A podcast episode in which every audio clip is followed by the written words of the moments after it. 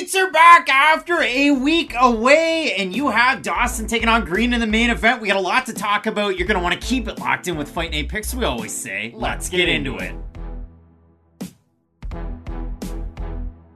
And just like that, autumn is in the air. Pumpkin spice is here to stay, and we have something nice. Poster fights coming at us from the Apex this weekend. As always, one half of your hosting duo, X and Instagram at Craig Allen FNP. With me to my left, to your right, at Matt Allen FNP on the respective socials.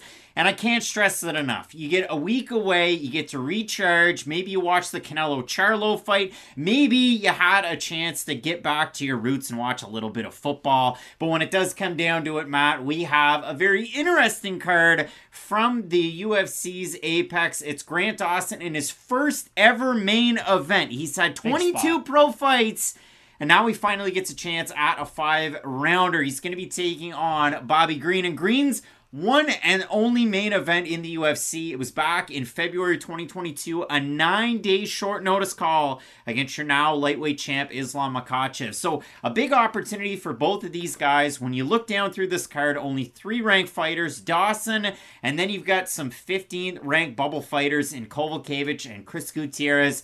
But when we do go down through it, again, you have 24 total fighters, only three of them are ranked. There's not a single not a one rookie debut, and there's only one sophomore showing, and that is Chute Boxe Diego Lima's own Matheus Mendonça. So a lot of action. Expect quite a bit out of this card. That's probably going to fly under the radar until Saturday. And I I've been down on some of these UFC cards lately, but this one I'm excited about there's surprising depth to it, right? It is a fun card because there's a lot of recognizable names on it. When you have a card being opened by JJ Aldrich versus Montana De La Rosa, is that going to tell you who the next champion is? No, it probably isn't. But those are two fighters who have been featured on some big cards. They're recognizable names for the division, and it's the same thing the whole way out, up and down the card. Bill Algeo, he's in a super fun fight himself against Alexander Hernandez at 145. That should be a really fun matchup too. I, there's a lot of fights that, again, are they going to get your average fan excited? No, but if you're in the know, you're getting fired up for a lot of these matchups. You're getting fired up, and I almost cursed, and I will picking Bill Algeo fights. Not very good at it, but when it does come down to it, Matt, a lot of big time fights on this card.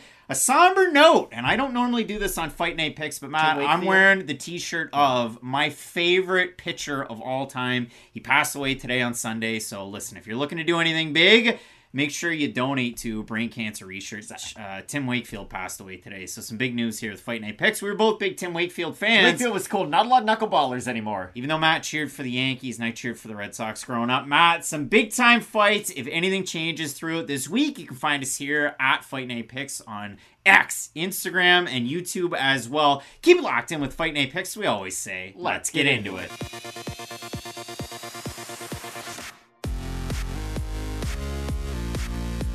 Coming up this weekend, a get right fight. This announced on short notice, September 22nd. In is JJ Aldrich off a big time second round TKO winner last time out. Came back in early September. Aldrich getting that win over Liang Na, and she's looking to turn it forward, replacing Egger to take on Montana De La Rosa. And why do I say it's a get right fight? Well, for Montana De La Rosa, she has been, since the pandemic, a strictly apex fighter, but she's been less than that that. Whatever an apex predator is, put yourself below that. Not a bear, not a shark, not a human. Montana like a Rosa.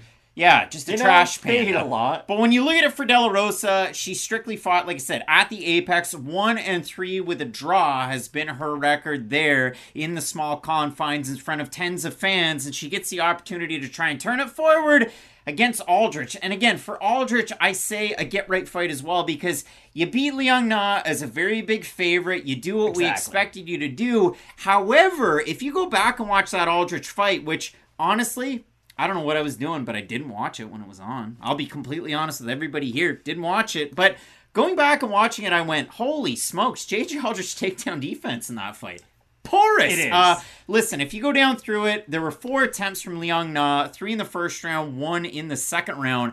The three in the first round, all scarf hold throws, and she's able to get a couple of them, get in very advantageous positions, all just able to buck things out of the way and get it back into her domain. You saw that last one. She kind of goes for the double leg. She doesn't get it. Aldrich ends up on top. Aldrich pounds away. I mean, listen, just a call that's been heard uh, for the ends of times. But for Aldrich, that was her first finish win since she beat six and eight Kathina Lowe. Kathina Lowe, somebody who had fought Montana De La Rosa as well. So again, I say it feels like these two have fought before. I was surprised that they hadn't, but there's a lot of interconnected weaves between these two fighters because for Aldrich on the Ultimate Fighter, she loses to eventual champ Tatiana Suarez, who beat Montana De La Rosa. We know De La Rosa also from the Ultimate Fighter season 26, not at strawweight like JJ Aldrich was, but at flyweight, she got beat out by eventual champ Nicco Montaño. So again, a lot of weaving threads between these two, and it very much is a clash of styles. You have round the outside,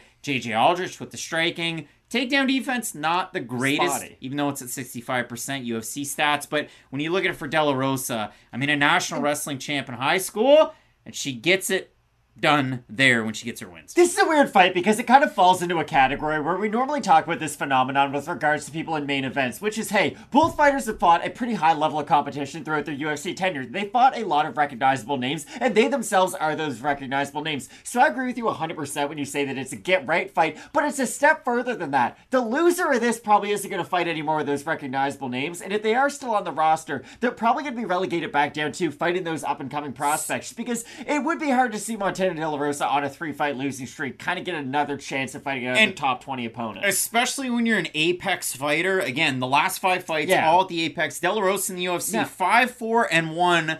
For the five wins by finish, she's second in flyweight history for submissions behind Jillian Robertson, of course. But you look at those losses, you highlighted them. Andrea Lee, Viviane Araújo, Maycee Barber, and Tatiana Suarez. And No with shame the, in really with the any of exception of Andrea Lee, who's on a three fight Yeah. losing streak and for all intents and purposes probably done with the UFC, the other three, All three people, all great champions, all loved. But the Andrea Lee fight is one that I do think is important to bring up when you mention this matchup because Andrea Lee is someone who, again, she can use her kicks and fight at range, but she gets a lot of her best work done with her own hands and with the accuracy of her own hands. And if Aldrich is able to bust up Montana De La Rosa, similar to how Lee was able to, because Lee did a really good job at just making De La Rosa pay for getting into that middle to close range because she wasn't able to just shoot for those naked takedowns and get away with it without taking damage. She was eating quite a bit. And by the end of that fight, Montana De La Rosa's face was a mask of blood. And I do think JJ Aldrich, if she is able to start working, especially on the back foot and moving forwards, I think she can have similar levels of success. And that's why the odds are really close because both fighters are such opposites that you could see them both having a lot of success from the early goings, really the whole way through 30 27 either way, one of those deals. Because if De La Rosa is able to get the takedown, well, if she can do it round one, she can probably do it round two and three. And if Aldrich can defend the takedown and answer with strikes, well, again, she could probably do it for rounds one, two, and three as well. De La Rosa, again, a plus 550 underdog her last time out against Suarez. She's fought good competition. She's been wishy washy so far. For JJ Aldrich, good competition, but her one loss that you look at, similar to the Andrea Lee loss for Montana De La Rosa, that fight for De La Rosa versus Lee, it was a story of takedowns with nothing to go along with the takedowns, and then you, of course, the offense of Andrea Lee. For JJ Aldrich, a couple of fights ago, earlier on, not that long ago, Ariane Lipski, and it was a very flat performance from Aldrich. So you expected more out of Aldrich in that fight. You expect more out of Aldrich, all things considered. We know De La Rosa for that wild, crazy, close draw to Mayra Bueno Silva, who's looked like all that and a bag of chips up at 135, except for that USADA suspension. So the Athletic Commission USADA you got to watch out for. Again, the odds are close because it is an interesting fight. It's clash of styles. It's short notice for JJ Aldrich training out of Elevation, and then of course De La Rosa out of Genesis BJJ. We have a look at the Tapology votes. Matt, surprise to us there to you. I'm going to say over under 67.5% Aldrich.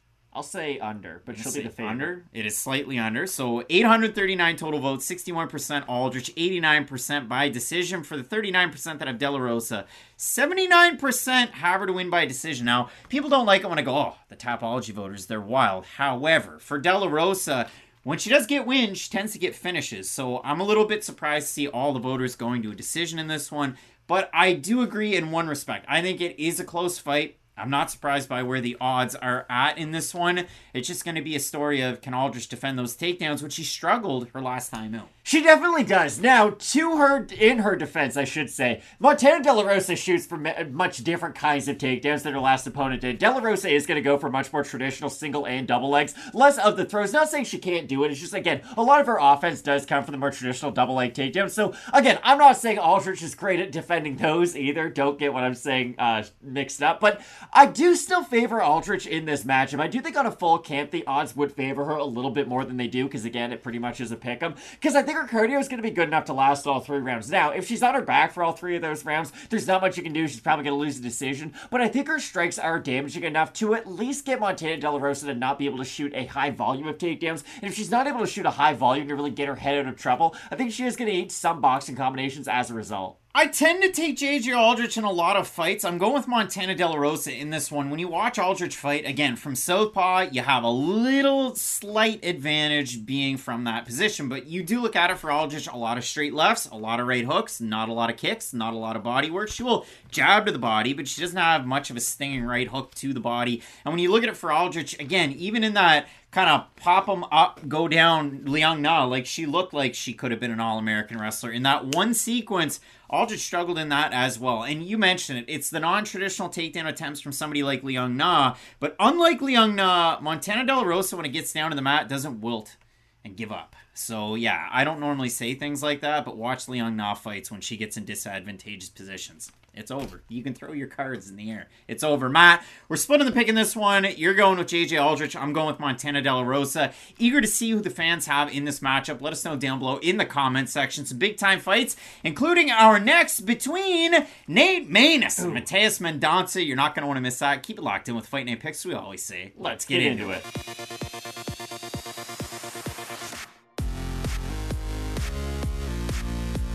Weird banger coming up this weekend at Flyweight. It's like me on a Friday night trying to broach my wife, and we're in the car. We're going to Costco, and I said, "Hey, do you think a, a weird banger would be if somebody walked out in the UFC to every light in the house is on by Trace Adkins, and she just kind of went brain neutral and couldn't really function after that. We had an odd time out when we went to town. Matt, weird banger. When it does come down to this one, you look at the matchup, and you have we have uh, Nate Mayhem Main is taking on Matheus Mendonça. It's a story of a big gym versus a small gym. It's a story of former bantamweights down at flyweight. That's an oddball type of fight. And when you look at it for Matheus Mendonça, he's young, he's a smaller fighter, he's only 24, and this actually is his flyweight debut. And if you look at it for Nate Maness, a little bit up there in age, still in his physical prime, nonetheless at 32. But this is going to be his second try at 125 career-wise. His last time out, made the move down he didn't really have great success when he was taking on no, Tagir Ulanbekov. It was the high single, and Ulanbekov raised the knee up. Didn't go high crotch, raised the knee up, dumped Maness, and when Maness went to get back up,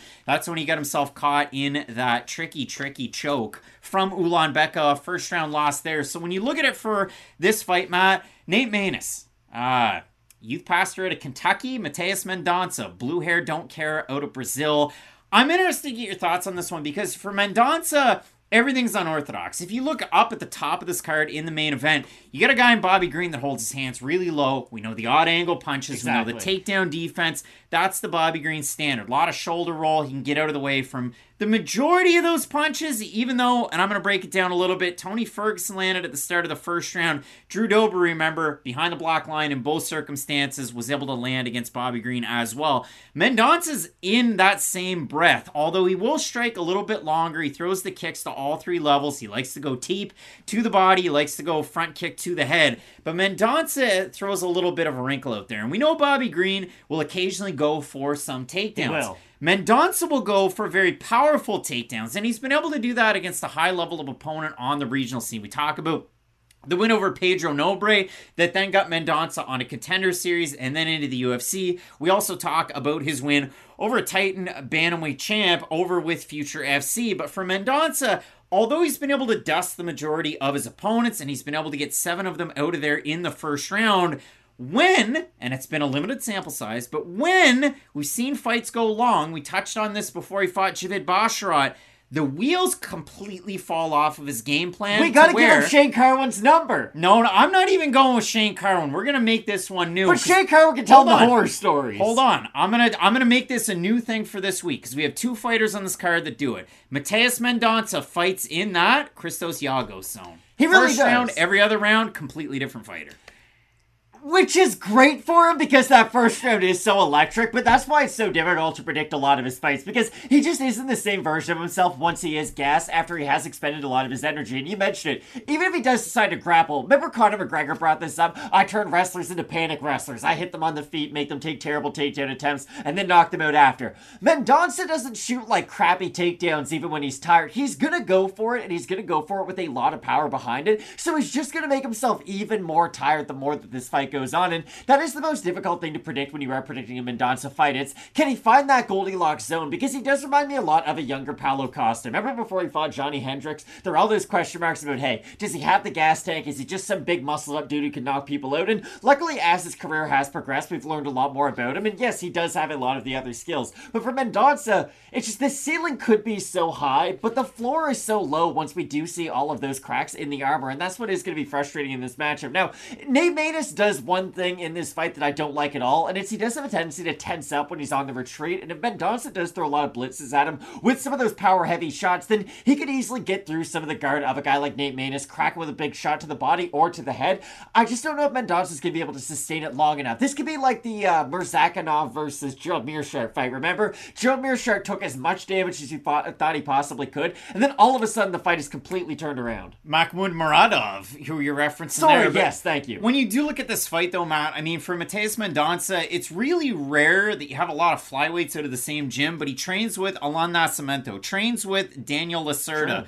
I, uh, he got a fight rebooked for next week, taking on Edgar Chairez again. Chris Tognoni thought he made the right call on that one. I personally did. And from that opposite angle that came out way after the fact, looks like it's all right too. For Mendonça, though, there's two more that are out there. Cledison Rodriguez. Is he a bantamweight though? I don't know, but I'll just kind of lump him in there a little bit. But the guy that you see a little bit of in their respective games is Felipe Detona, Felipe dos Santos, who came in to take on Manel Kape on really short notice. Both guys will wrestle. Both guys throw those kicks to all three levels: the teep to the body, the kick to the head. Again, for Mendonça, a very very good level of competition, and his foray into MMA was a uh, guy was beating up on his brother, so he brought a scalpel into a gym. Make sure you check out that story from MMA Fighting. A weird life story from Matheus Mendonça, usually good for about one of those strange stories of MMA lore out of Brazil once a year. When we flip it on over to Nate Maness, and again, you can't forget Mendonça first fight at flyweight, career wise. I don't care if you're 24, I don't care if you're 55.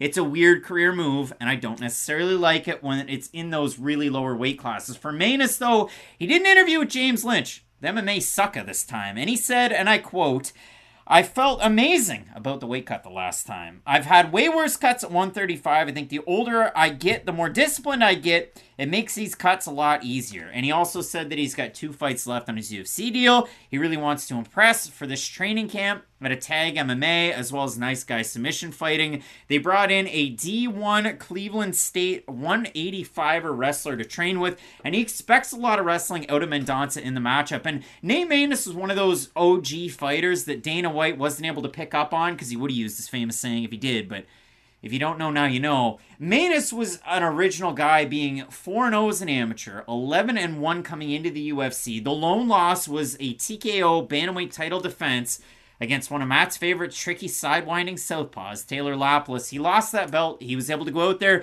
get a win, and now he gets to Spider Man meme it up. And there's a lot of those on this card, but Spider Man meme it up with Johnny Munoz Jr. And that was a really weird fight. Point deductions were what they were. The fight was in tight. It was an odd one. Could have gone either way, but Maness gets the win. And then he continued to win. And you look at those wins where he was able to get bonuses, he was able to get a little bit more notoriety. The Luke Sanders fight. What do we remember out of that one, Matt? Luke Sanders the Dante Exum at the No, UFC. no, no. We're trying to bring a new saying in this week. Luke Sanders is the Christos Giagos zone. I mean, a hard first round, which Sanders won, but then in the second round, Sanders just flew right off a cliff, and then Maness was able to take Sanders over. had a lot of deficiencies to his game. Nate Maness then against Tony Gravely loses the first round, comes back out, finishes Tony Gravely. The last two losses, finally he doesn't get to take on a Dagestani fighter. He fights Umar Nurmagomedov.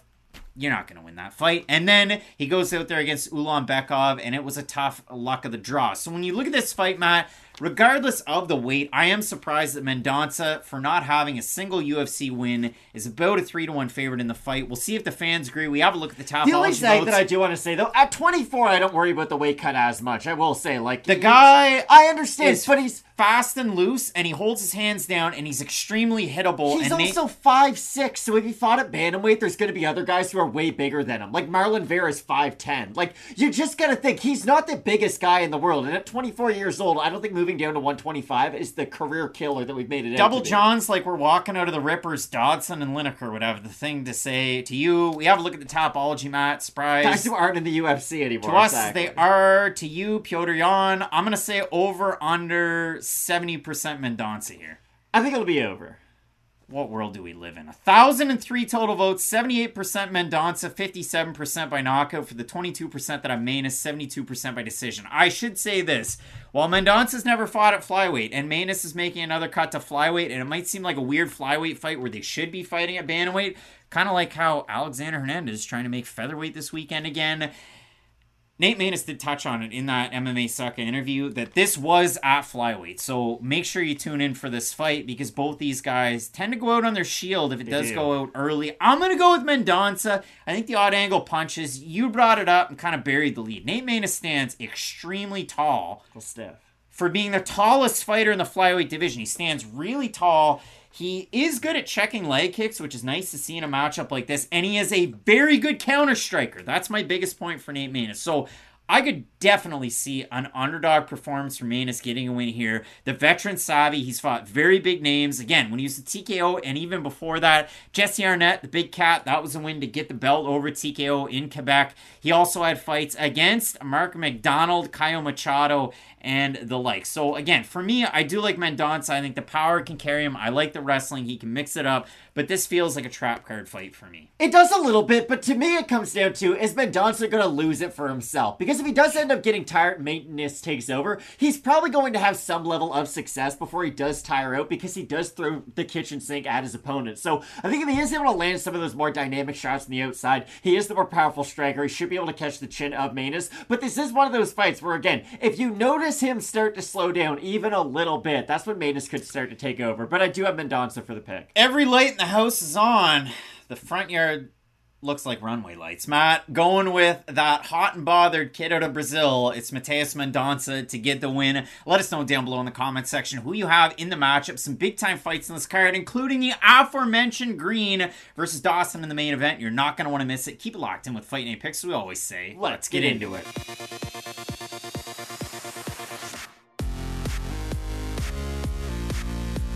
Invicta versus LFA strawweight champs battle it out like it's Lupe Godinez taking on Emily Ducote, the only other recorded opportunity. The titleists have fought each other in the UFC like that from those organizations. We have Kanako Murata taking on the little monster Vanessa Demopoulos. And when you look at a matchup like this, Matt, I think the biggest storyline, of course, is that of the returning Japanese Definitely. fighter in this matchup. And she's got a really good story to the return because if you look at the last UFC card that we had, who competed out of Japan on a really long layoff due to injury? It was Mizuki, and Mizuki was able to go out there, get the finish off of what? A two and a half year layoff yeah. in that one out of reversal Jim Miwi. And who did she have in her corner? Kanako Murata, who's fighting on this card. Now, for Mizuki, it was major knee injuries. For Murata, her last time out, she's taking on Virna Jandiroba. First round, Jandiroba with a really tight armbar. And if you forget and you didn't watch that fight, I, I really do suggest that you do.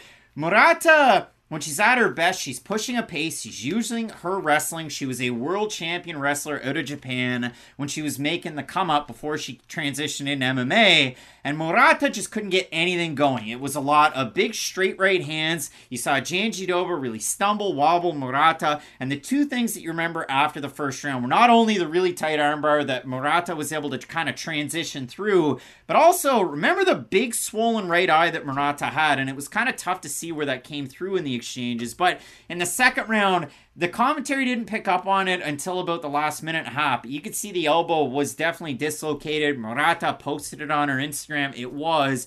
Now she's coming off of a little over a two year layoff to take on Vanessa Demopoulos, who, if anything, has been very active since she's joined sure. the UFC. The one thing about Demopoulos that you either like or you don't like is she's mixed it up at a lot of different gyms. Coming into the UFC, she was billed out of California. Then she was out of Fight Ready. Then she was out of Factory X, which is where we saw her for her last fight. And then coming into this one, listen to an interview that she did with Guess Who? James Lynch, and she touched on the fact that she's really happy to be representing the UFC PI. It's kind of her own tailored gym situation, but out of the PI and Extreme Couture for this one. So for Demopoulos, where does the bread get buttered? She's a great grappler when it does touch the mat. It doesn't necessarily have to be her own takedown that gets it there for her to win in the scrambles. You remember her get right, kind of get back into it swing fight that she had against Sam Hughes when she was able to win the belt over with the LFA. You think about her fights that she's had in the UFC where things maybe haven't gone her way, like where she got knocked down by Silvana Gomez Juarez, only to then throw that trap card and get the submission win in her own right. But for Demes- Vanessa Demopoulos, rather, the weird parts about it are you look at some of the losses. JJ Aldrich up a weight class on short Scrappy. notice.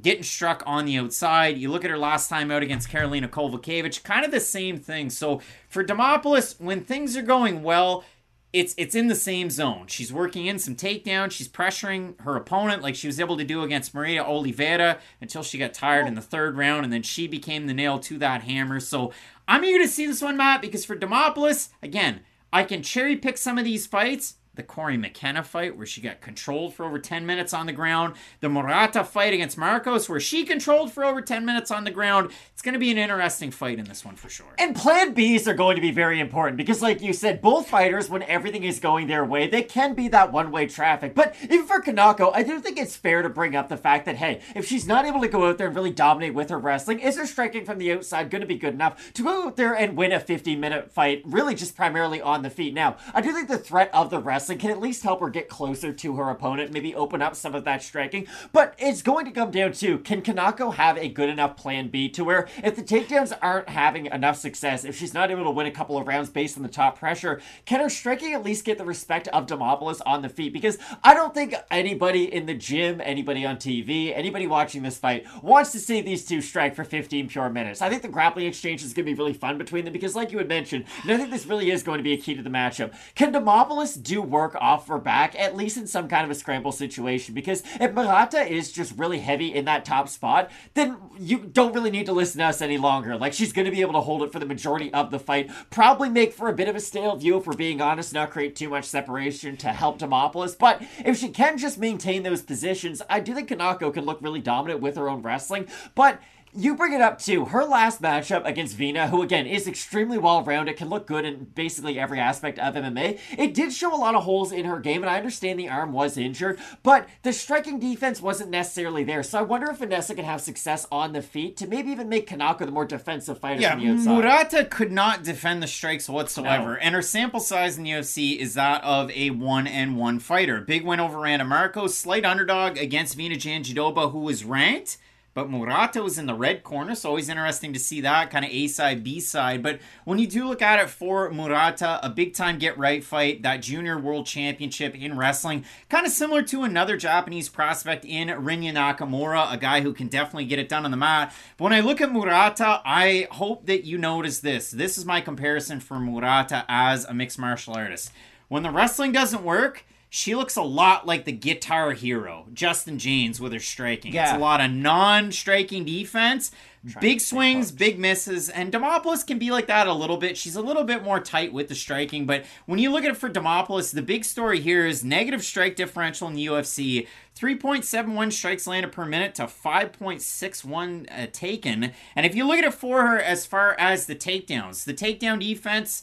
Uh, she's defended two or three takedowns against her. The takedown accuracy, she's gone three of twenty in UFC, and that I- I guess- Dern. yeah, it's it's bad the takedown accuracy. So again, when you look at this one, it's a little bit of a clash of styles. Murata outside of the UFC had wins over Ducote, who I already mentioned. She also had a win over one of Matt's favorite female fighters. Angela Magana, that's a big win over with Rizin. And she also had a win over Sarai Orozco Please never say that ever again. a loss to somebody who's coming outside of a two fight stint in the UFC. Kanako Murata at 4 0 fought Rin Nakai, Rin Nakai, somebody who wants to get back into the UFC for wins over 500 fighters and taking racy pictures on her Instagram. Matt, when you look at this fight, uh, listen, two year layoff, hurt elbow, minus 300. Is it warranted? I don't think so. But Kanako Murata, is that against Demopoulos? We have a look at the Tapology vote. Surprise us there to you. I'm going to say over under 85% Murata. I'm going to say over.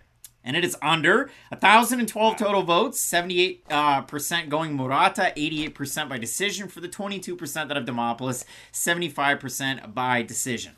We harped on it a little bit too much, but again, the Murata striking defense her last time out was not great. And out of recent camps, we saw her her last time out competing with CSA Gym down in California. Kieran Fitzgibbon, somebody who's trained with Henry Cejudo, who's trained with Cris Cyborg. Uh, who else? Gaston Bolaños. That's a pretty good name. Zoila. Frausto, one of Matt's favorite fighters as well. Uh, but for this one, training out of Japan, maybe we see a 2 0 off of two respective cards. But I do see that for Murata. I think she's going to be able to get the win off that wrestling strength alone. Just where we've seen Demopoulos kind of trying to win out of some of the scrambles in her fights, and she struggled against pure wrestlers. So for that reason, I like Murata here. I think she is going to be the much heavier fighter in that top spot. Not really allowed Demopoulos to initiate her scrambling game or really threaten with a lot of submissions off her back. And again, on the feet, this probably isn't going to be a great fight, guys. Let's just call it what it is. But on the mat, I think we could get some really fun grappling exchanges between both fighters. But Murata, to me, is just the much more physically dominant fighter, especially with her own grappling. So for those reasons, I got to pick her in this one. Maybe we see that big overhand right like Demopoulos was able to throw against Maria Oliveira, but Matt, both of us going with the Japanese fighter. In this one, Kanako Murata to get back on the win streak. Some big time fights on this card, including Chris Gutierrez taking on Montel Jackson. Big time banger. You're not going to want to miss it. Keep it locked in with Fight Night Picks. We always say, Let's get into it.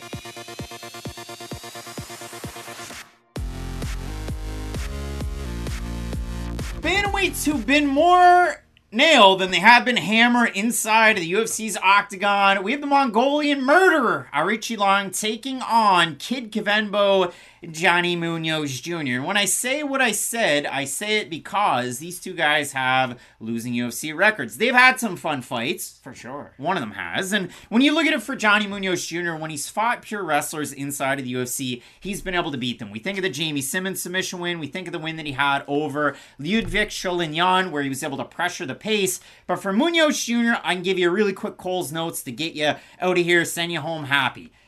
Trained out of Sequence Jiu Jitsu. Got his Brazilian Jiu Jitsu black belt at age of 20. Trained under his mother and his father. His father's nickname was Kid Kvenbo, and his name was also Johnny Munoz. That's why he's a junior, and it's pretty lame. But when you look at it for Munoz Jr. these days, Whoa. training out of Entram Gym with one of Matt's favorite fighters, Where? I don't have all these favorites. Where is this coming from? Jose Alberto Quinones, Teco Quinones. So for Munoz Jr., you sure as hope his striking's coming because in the UFC, it's been a lot of this. And not a lot of this. It's like he's not Clay Guida's brother slapping You're him in like the Ric face. Flair hitting yourself He- until you bleed. Calm down. Again, like Cl- Clay Guida's brother, let out a Burt between the, Woo! the rounds and then give him a couple slaps. But for Munoz Jr., it's been a lot of volume with no payback. And when you look at it for Aoriqileng, if there was the payback, this is where it could pay off because Aoriqileng, if he's been anything, it's been hittable. You saw it his last time out. Gets hit by Aiemann Zahabi near the end of the first round of their matchup. Aiemann looking like he's Patrick Roy, just throwing those arms up there. But the ref wanted to see a little bit more, so Aiemann had to go knock down that door, hit him with the Paul Bunyan. So uh, Aoriqileng, his last time out, he did get finished. That was earlier on this year, UFC 288. And for Aoriqileng, it's been a really weird run too. The Coles notes he takes on Jeff Molina in the debut, gets dropped twice in the second round, zombies himself back in in the third round. It's a fight of the night at UFC 261 Wild. Takes on Cody Durden, gets out wrestled first round, second round, rallies back a little bit in the third round, ultimately loses that matchup, beats Cameron Else, not ready for primetime player like Saturday Night Live. He beats Jay Perrin in a pretty close fight, all things considered, but definitely the harder shots landed by Aoriqileng. And then, of course, left hook to the ground strikes. It was early in the first round. My apologies against Damon Zahabi. So when it does come down to this one, Matt, Aoriqileng, even really, really low on the pro record. He was one of those fighters, not necessarily like um shit, what's his name? Buddy out of uh, Ukraine there. The guy that had the salty That record that, down. that was very padded and then not padded by the time he fought against Alonzo Menifield. I, Oh, Ashkar uh, yeah, there we that go. was his name. Aoriqileng's record when he was in the UFC went through a Sherdog Fight Finder remix, and then some fights got added as losses and some as wins. But you look at it really early on. In 2016, he took on Grigory Popov, who was already popping off as an old young man. And then he also had a loss in 2017 to Kai Kara France. I went back and watched that fight. It's wild because Aoriqileng struggles in the takedowns, but there was one point where he caught Kai off balance with a big right hand that was able to kind of just send him backwards for a bit. So we know both these guys quite well. If you watch the tape on either of them, UFC or otherwise, Aoriqileng, former WLF Wars Bantamweight champ, uh, Johnny Munoz Jr., King of the Cage Bantamweight champ. There's a lot that you can study on them, but as far as tape study is concerned, Aoriqileng, Sanda, Sanshou fighter, both those things together, that Kung Lee type of discipline. And for Johnny Munoz Jr., it's the wrestling. Even though his takedown accuracy's bad, and it's a jitsu, it's pretty darn good when you get it there. But if not, and if these two guys get tired, it gets a little bit squirrely, and Plan B again can be very interesting.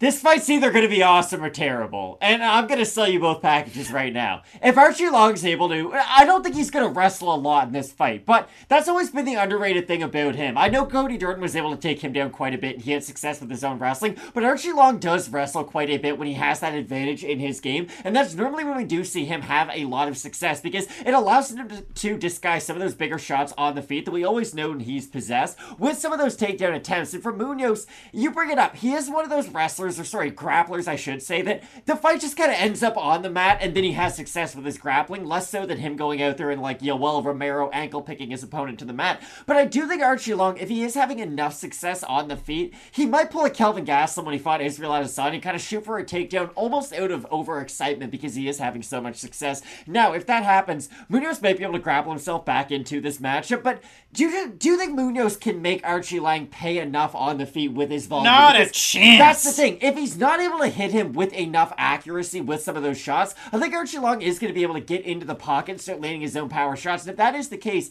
it might be a difficult night for Munoz unless his volume is just so overwhelming that he's able to negate some of the cleaner shots that uh, Aoriqileng's able to land himself. It just, it really does come down to the power versus the finesse and the volume, if you will, be it with the striking or with the wrestling too. Well, and what you like out of Aoriqileng, as far as yes, the strike differential in the UFC, it's been a small sample size. It is a negative at minus 1.08, but the volume 6.04 strikes landed per minute to 7.12 High absorbed, and he's got a 49% straight defense. If that number is below 55%, you're getting a little bit worried that this guy goes red line, and so far he's gone red line. I mean, listen, did the piston pop? I don't know. Did it? I don't know. But when you watch a guy like a Aoriqileng, that's what you worry about. So in a matchup like this, Matt, uh, the odds are pretty much at a pick. And We have a look at the Tapology vote. Surprised us there to you. One guy's a fan favorite. One guy's not. I'm gonna say over under 65% of Aoriqileng. I'm sorry, Craig. I gotta do what you do to me. Babe, I'm sorry. Johnny Munoz Jr. is fighting, and I'm a big fan, so we can't, like, neither one of these guys are real fan favorites. One guy won a fight of the night on the undercard of a pay per view. Fans are going to get excited about that guy's style more so than a guy who has a decision win over an Ultimate Fighter semifinalist loser and Jamey Simmons. We both spend a lot of time on X, Craig. You and I both have never seen goal. anybody go Aoriqileng. over under 65% man. the Mongolian murder Under. under. And it is the opposite in that percentage, Matt. 984 total votes, 65% Munoz Jr., 77% by decision for the 35% that have a Aoriqileng, 60% by decision, 30% by knockout. Matt, Johnny Munoz Jr.'s last time out, he took on Daniel Santos. He was a big underdog. I forgot that. I thought that was a close fight in general, and Johnny Munoz Jr. just happened to lose it. Johnny Munoz Jr. in the first round pulled guard and thought he was hot to trot with his back off the mat. And guess what? He wasn't, and he lost that fight overwhelmingly by decision. So, who do you have in the matchup in this one? I don't like it, but I have Johnny Munoz Jr. Ooh. I think he's going to get hit by big shots, don't get me wrong, and I think he's going to get taken down. But I think the volume is going to be able to outweigh whatever damage he does eat throughout this fight, and I do at least have a little bit more confidence in the overall volume. Not that Aoriqileng's not going to be there in the third round, because even in some of his most impressive performances, be it wins or losses, he kind of uh, finished the fight quite strong. I just don't know if he's going to be able to be consistent enough throughout the 15 minutes to get a win over Munoz Jr., so I think it's a close fight. Hopefully, it's a really fun fight if they do end up grappling for any period of it, but I do have Johnny Munoz Jr. in the matchup. I know there's somebody out there right now. When the odds are close, these guys they split the picks, and that's how they do this, and that's how they keep their record around 500. Guess what? That's not how it works Their statistically well above 500. throughout an entire year. And when I look at this one, I have a Aoriqileng. He trains with Alatengheili, who's a decent defensive wrestler. He trains with Henry Cejudo out of Fight Ready. He Trains with Jonathan Pearce as well. I like a Aoriqileng. There's not a big sense that he's going to get knocked out by Johnny Munoz Jr. And by and large, Aoriqileng, although he was taken down by Jay Perrin, was able to get out of the bad, disadvantageous positions and mix it up on the feet. So for me, I like a Aoriqileng in the matchup. Matt going with Kid Kavenbo, Johnny Munoz Jr. Let us know who you have. Will it be Inner Mongolia's own or will it be the man out of California? A big time matchup on this card. Now we get to flip it forward in this bantamweight division and look at number 15 trying to hold his spot. Chris Gutierrez taking on Montel Jackson. You're going to want to keep it locked in with Fight Night Picks. We always say, Let's get into it.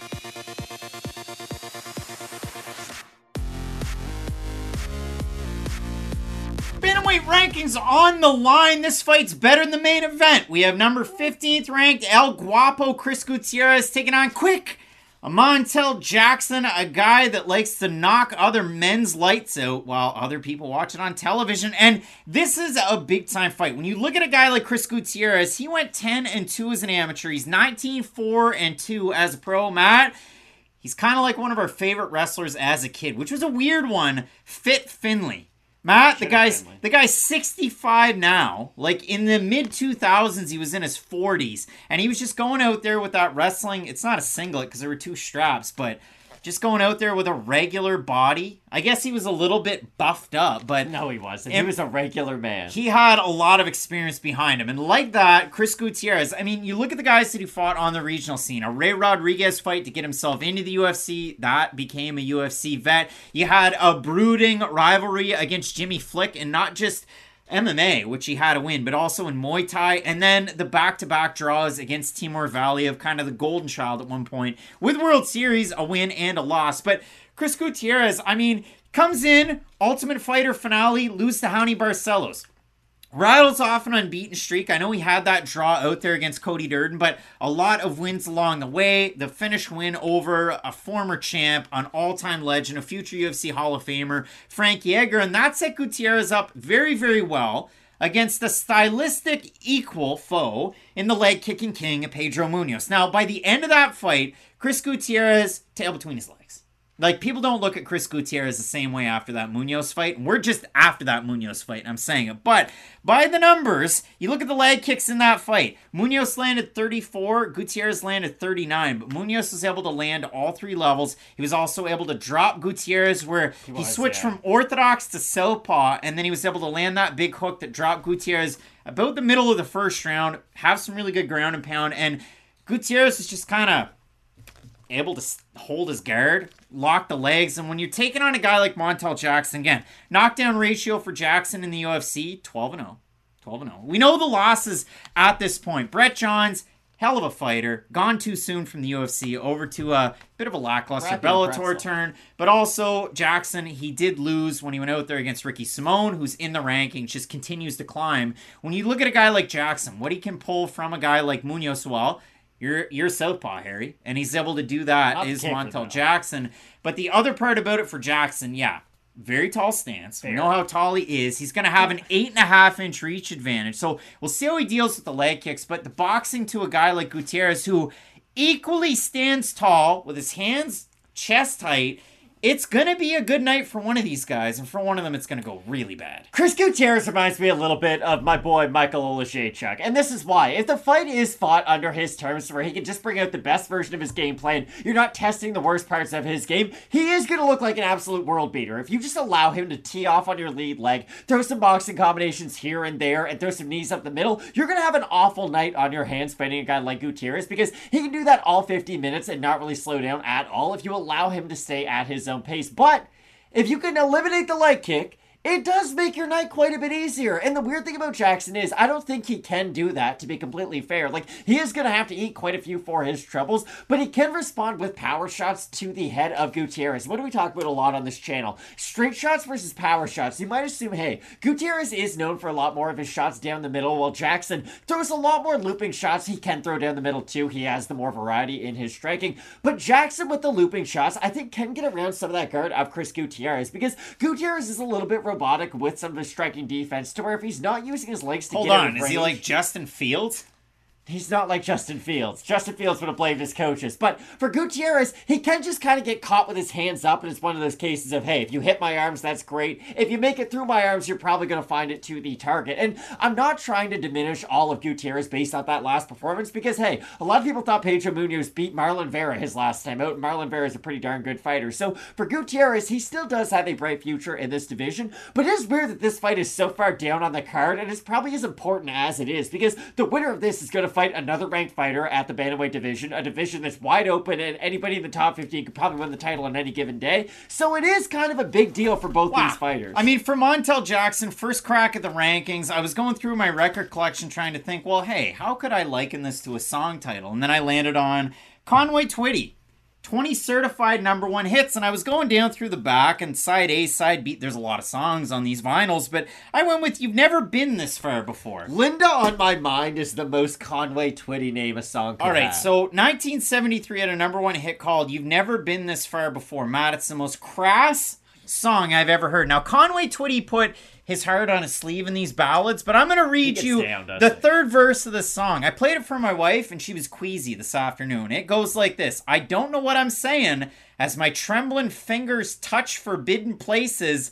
I only know that I've waited for so long for the chance that we are taking. Matt, Conway Twitty singing about deflowering a woman in 1975. I don't like it. It's wrong. feel uncomfortable. But listeners and probably the record label had that one hit number one in 1973. I'm uncomfortable as What does that have to do with Montel Jackson and Chris Gutierrez? you slowly forgot. He's never been this far before, and he's getting that shot at the rankings. Matt Montel Jackson, a favorite in the matchup. We have a look at the Tapology votes. Surprise to us, there to you. and we haven't even mentioned the fact that Jackson can grapple. Yeah, so Montel Probably Jackson should, was an before. Olympic. He was an Olympic hopeful for grap or for wrestling. And in 2013, when the IOC said "see you later" to wrestling, it was also a spot where Montel Jackson was helping take care of his uh, grandparents, if I'm not mistaken. And he kind of bowed out of wrestling to then transition over into MMA. And you'll even think of that fight where he's taking on Brian Kelleher, and if you blinked, you thought, "Wow." It's over just like that. Yeah, you remember the submission win that Jackson was able to get in that one.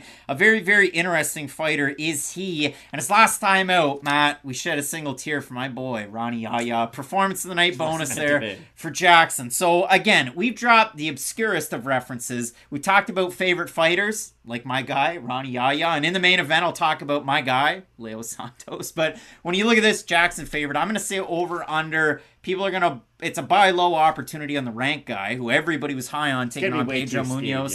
yeah. I'm gonna say over under 80% Montel Jackson. Uh, I think it'll be over. All right. I don't agree with it. Chris, if it's over, Chris but- Gutierrez was a about a two to one favorite against Pedro Munhoz.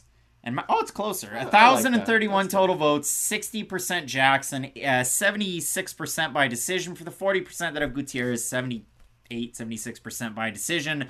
I've been wearing glasses today, so I can't read that small number. Who do you have in the matchup? I've got Montel Jackson. I think this is a really fun fight. This is going to be in the running for fight of the night. I can already tell it's probably going to be lead question mark kicks.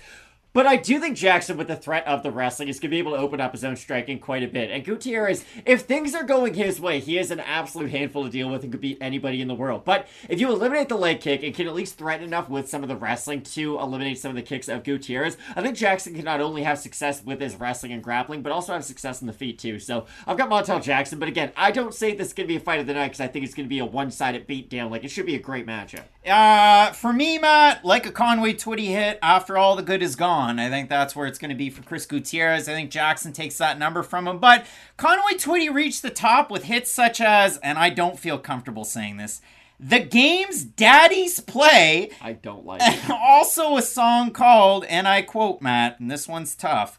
Uh, let's go with I Can't Believe She Gives It All to Me. Conway Twitty. Women went nuts for this guy. Matt, Both of us going with Montel Jackson to get the win. Some big time fights on this card, including that aforementioned main event. Bobby Green looking to make the rankings, taking on Grant Dawson. You're going to want to keep it locked in with Fight Night Picks, we always say. Let's, get, into it.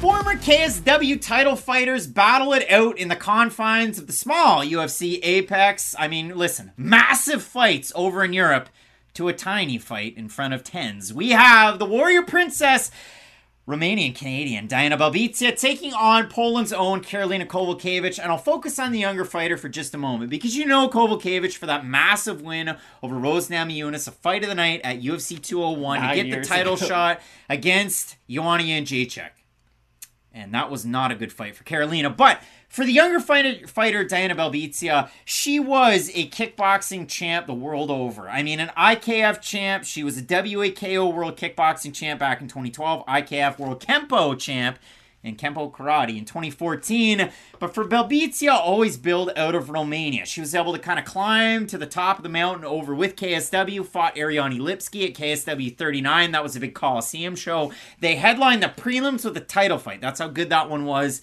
Belbita not on the winning end in that one. And then it was kind of a rocky way into the UFC. Didn't fight the highest level competition. It's been so-so in the UFC as well. But for Belbita, Matt, we can say it now. She's been fighting out of cottage country in Ontario for a bit.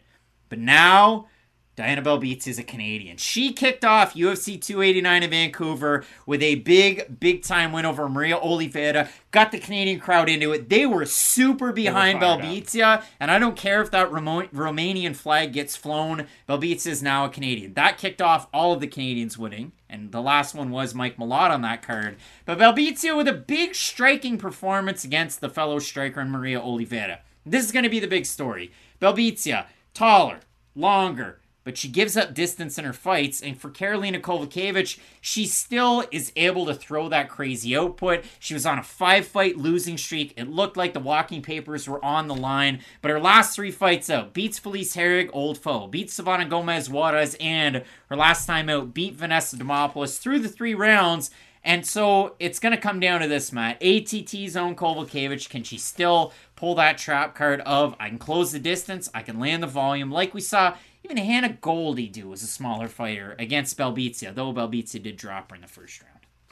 Oh, that was the hand. Uh, here's the weird thing about this matchup. Karolina Kowalkiewicz has been a fighter who, there were those weird bouts of inactivity, right, during that losing streak, and you did wonder if she had retired on numerous occasions. But about her win streak, it has been nice to see all of that be somewhat recently, right? It's all kind of self-contained within a year and a half streak, which is nice to see her get four solid performances out there within about a year and a half, because we did have a lot of those questions just surrounding her whole entire career for the longest time. But this is a weird fight, because I feel like initially you look at the matchup and you think, hey, the UFC's doing a fighter who fought for a title dirty like they do most fighters at her age, right? A 37 year old who had a big win streak, who isn't maybe in her prime anymore, is now fighting this newer up and comer. And it might make you think, oh, that newer up and comer is going to have a lot of success. But you kind of mentioned it. The fighters who beat Karolina Kowalkiewicz for the most part are able to mix their martial arts and not just allow her to strike on the inside, use the clinch, or even use some of the offensive wrestling that we have seen in her back pocket, especially in some of these more recent wins. But for Belbita, is she going to be able to threaten anything with her grappling, or at least be good enough to defend her grappling or defend the takedowns of Karolina? Because Karolina has improved a lot of that uh, part of her game throughout this part of her whole entire career. She was just Muay Thai up until that title shot against Joanna, had a lot of losses, which really did force her to go back and restart her game. But I do think she has made a lot of improvements, even though maybe physically she might be past her prime. I do think her game is a lot more mixed martial artsy, if you will, than it was before. Well, she was a better fighter per se. She mixed martial martial arts herself into a takedown and a submission against Jessica Penne, but then her next time out, she was able to do the same thing and look like a world beater against Felice Herrig. So what do I know, Matt? When you do look at a matchup like this, again, there's a 10 year age gap, which typically favors the younger fighter for sure. Kowalkiewicz is a few weeks away from her 38th birthday. But again, I look at this one. Belbita's background, her first martial art was the judo before the karate and the kickboxing, but we don't see a lot of that. We do see a good clinch game out of Belbita. We see a good clinch game out of both of these. I favor women. Karolina, though. But I'll be interested to see, Matt, what the fans think about this one because, again, the strike numbers are insane for both these women. When they're hitting at their peak, Belbita is somebody that can keep that volume for the three levels, and Kowalkiewicz is as well. I mean, both of them have fought in five round fights in the past. Been a big Belbita obviously switching things up from her native Europe down to House of Champions in Ontario. And when you look at it for Kowalkiewicz, originally training out of Poland, down to ATT, a lot of good Polish fighters out of ATT. You think of Borys Mankowski, who trains with Mateusz Gamrot, who got the win in the last main event that we had when he was taking on Fiziev, although unfortunately injuries. yeah. You Look at the odds in the fight, Matt. I didn't know what they were until actually right now. Kowalkiewicz is almost a two to one favorite. We have a look at the fan vote. Surprise us, it is to you. I think it's going to be close. I'm going to say over under 65% Kowalkiewicz. I think it'll be under. Ah, it's over. Oh boy. Uh 987 total votes, 85% Kowalkiewicz, 88% by decision. For the 15% that have Belbita, 85% by decision. Diana Belbita in the UFC, the losses. Molly McCann, somewhat forgivable. That was almost four years ago. Liana Jojua by submission. It was going really good until Belbita was going for takedowns against Jojua, kind of that Kowalkiewicz against Penne. She got the win over Goldy, and then she lost to the old six and six Gloria DePaula. Samat Belbita, not a great level competition. Kowalkiewicz, most of the losses to pretty good fighters. The wins, they've all been outside of the top 15. So who do you have in the matchup here? Everything I've said and everything I know about MMA tells me I should pick Karolina Kowalkiewicz. She has the high level of experience. She's fought really just a lot of great fighters throughout her whole entire career. Even the Felice Herrig fight, like you said, that was the second time around. They had a really fun fight the first time, uh, the first matchup. Karolina beats the brakes off her in the clinch. I believe it was a split decision, which is kind of ridiculous because Karolina convincingly won that fight. But given the fighter's a decade younger, I think Diana, Diana Belbita is going to be able to do enough on the outside to really make the fight uncomfortable for Karolina Kowalkiewicz to where she's not going to crash that distance, use her clinch, and try to initiate those elbows because that probably is the best part of her game. And I could see her using that a lot in this matchup. Help her duck under for takedowns too if she is able to get into that clinch position. I just think Karolina's going to eat some shots on her way in for it, and I don't know if that's going to allow her to fight her fight for 15 minutes. Belbita looked amazing her last time out. Big improvements from that loss to Gloria DePaula to then taking on a tricky fighter, Maria Oliveira. Spider Girl got a UFC win. so I don't feel good about my pick. Yeah, I, you know what? I, I understand where you're going with it. Give me Karolina Kowalkiewicz in the matchup, Matt. The keyboard warriors are going to be out there. But for me, I like the sustained volume for Kowalkiewicz. I don't see her having to defend a lot of takedowns. And No, it's true. not like she's taking on a striker like a Yan Xiaonan or one of those upper echelon fighters. We're still outside of the top 15. So I'm going to go with the longtime ranked party out of Poland in this one, Matt. We're split on the pick. Really eager to hear from the fans in this one. The fans over on Tapology overwhelmingly going side. with Kowalkiewicz, who is favored in this one. So let us know who you have. Some big time fights on this card, including Matt, the co-main event, Bijo Pyfer taking on Abdulrazak Al Hassan out of Ghana. Let us know who you have in these fights in the comments. Keep it locked in with Fight Night Picks. And as we always say, let's, get, into, it.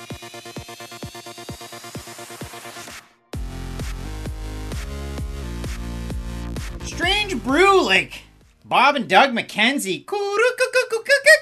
Coming up this weekend at featherweight, we have Alexander the Great Ape Hernandez, bad nickname, going to be taking on Senor Perfecto. It's also a bad nickname. The King of Prussia, out of you guessed it, King of Prussia, Pennsylvania, Bill Algeo. When it comes down to this fight, Matt, I'm bad at picking Bill Algeo fights. I went back through it. We're both not good. You're better than I am, but still neither one of us are good. Matt, I'm two and five picking Bill Algeo fights. You're three and four. And when we look at his matchups, I mean, the five on in are three and two. You look at the losses, he loses to Ricardo Ramos a long time ago. We both picked him to beat Ramos.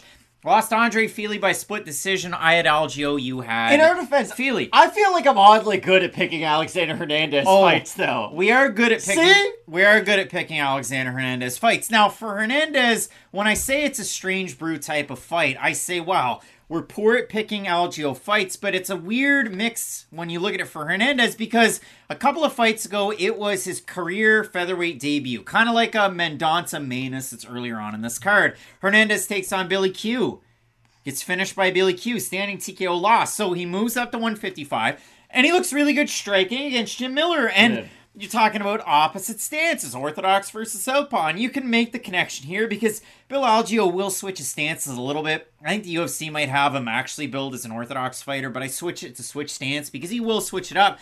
But when you look at this one, Matt Hernandez, he kind of fights in that I'm a wrestle boxer. We don't see him wrestle as much, but I'm a wrestle boxer. And when you look at a guy like Bill Algeo, and even in his last fight, it was a wild two round fight of the night against TJ Brown. Bill Algeo looked like a ballistics dummy from your favorite show when you were in middle school. And now, the deadliest warrior. Yeah, Jeff, Canadian Jeff, that guy got too excited. That show was so good, though. Yeah, listen, I mean, Spike probably said take a couple of rhino dick pills and just just shout at the top of your lungs. Three, two, one.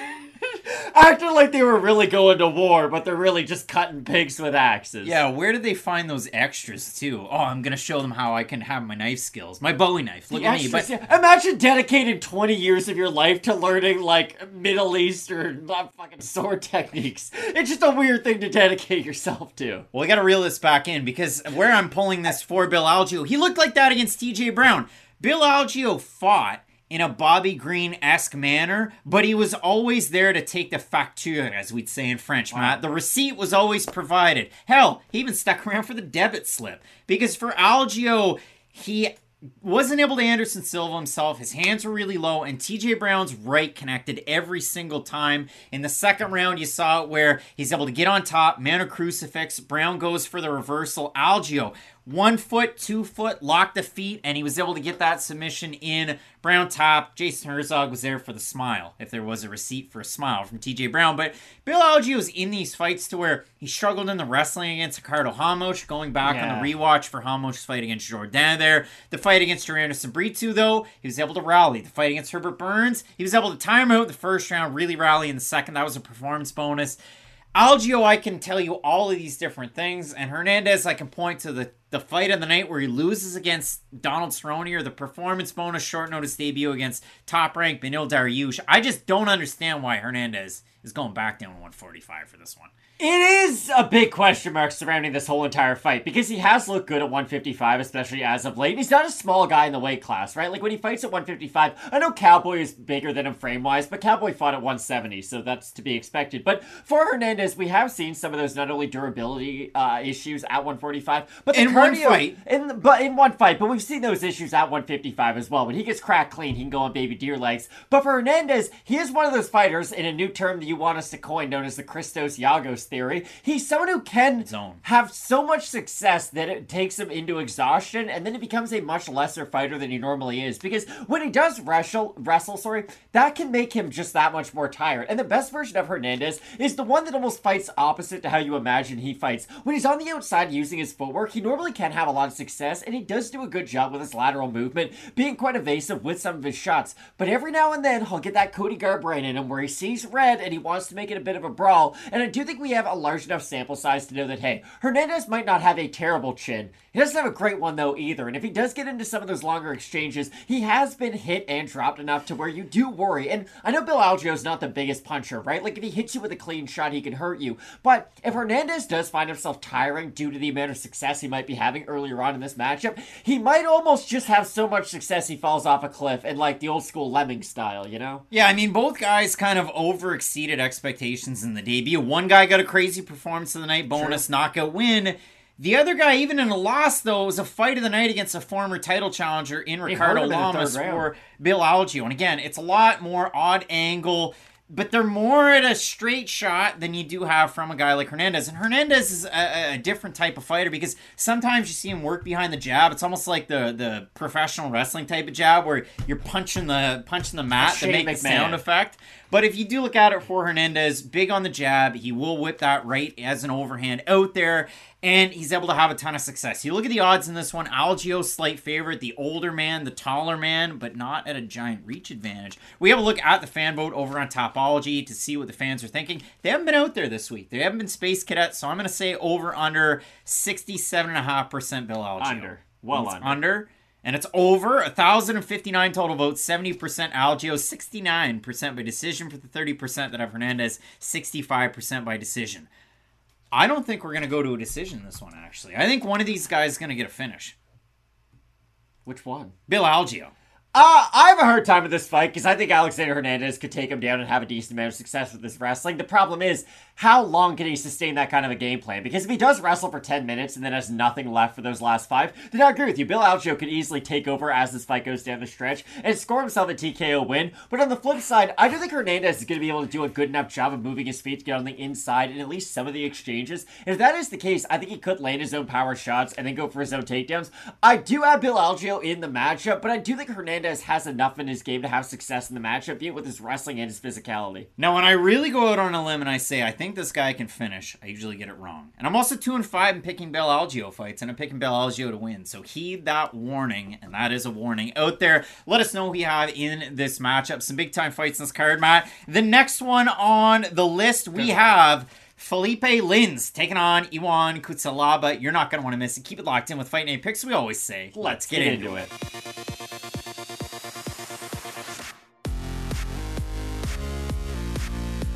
Light heavyweights looking to hit the top 15. We have former PFL heavyweight millionaire. It's Felipe Lins Monstro taking on former Green Man. It's the Hulk, Ion Cutelaba, a big time banger in this one because Matt when you look at it for Felipe Lins, the start of his UFC career, the denouement is what we thought it was because he was able to ride that wave with the PFL, win the million bucks. Then he's long awaited UFC debuts against his teammate Andrei Arlovsky. He picks up some losses on the way in. Abbreviated debut, we're taking on Arlovsky, he loses the decision. Then he takes on Tanner Boser and he gets finished. And if we're putting the tinfoil hat on, Matt, if we're playing MMA math, Cutelaba beat Boser by finish, and Boser beat Lins by finish, so automatically Cutelaba wins this fight. But out of all the fight bookings that had gone wrong for Lins, all of a sudden he's on this tidy three fight win streak. And you look at the names, again, there's a reason why both these guys are outside of the top exactly. 15, but Marcin Prachnio, what does Lins do in not just that fight,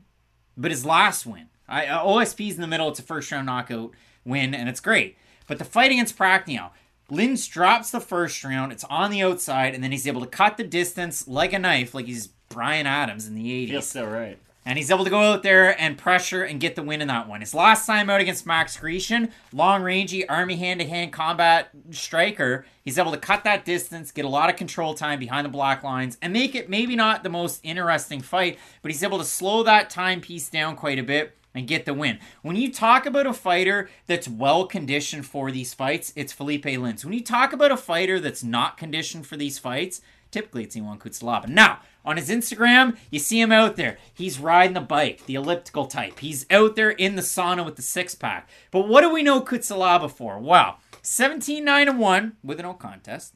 Uh, if you consider it 6 8 1 in the UFC, only one bonus a fight of the night against Jared Cannonier. It's wild. His record is below 500 in the UFC, isn't it? Just because of what his stature is in the overall division. Because there's some fighters who kind of outdo their rankings, if you will, right? Like they're very popular, but they're probably ranked number 15.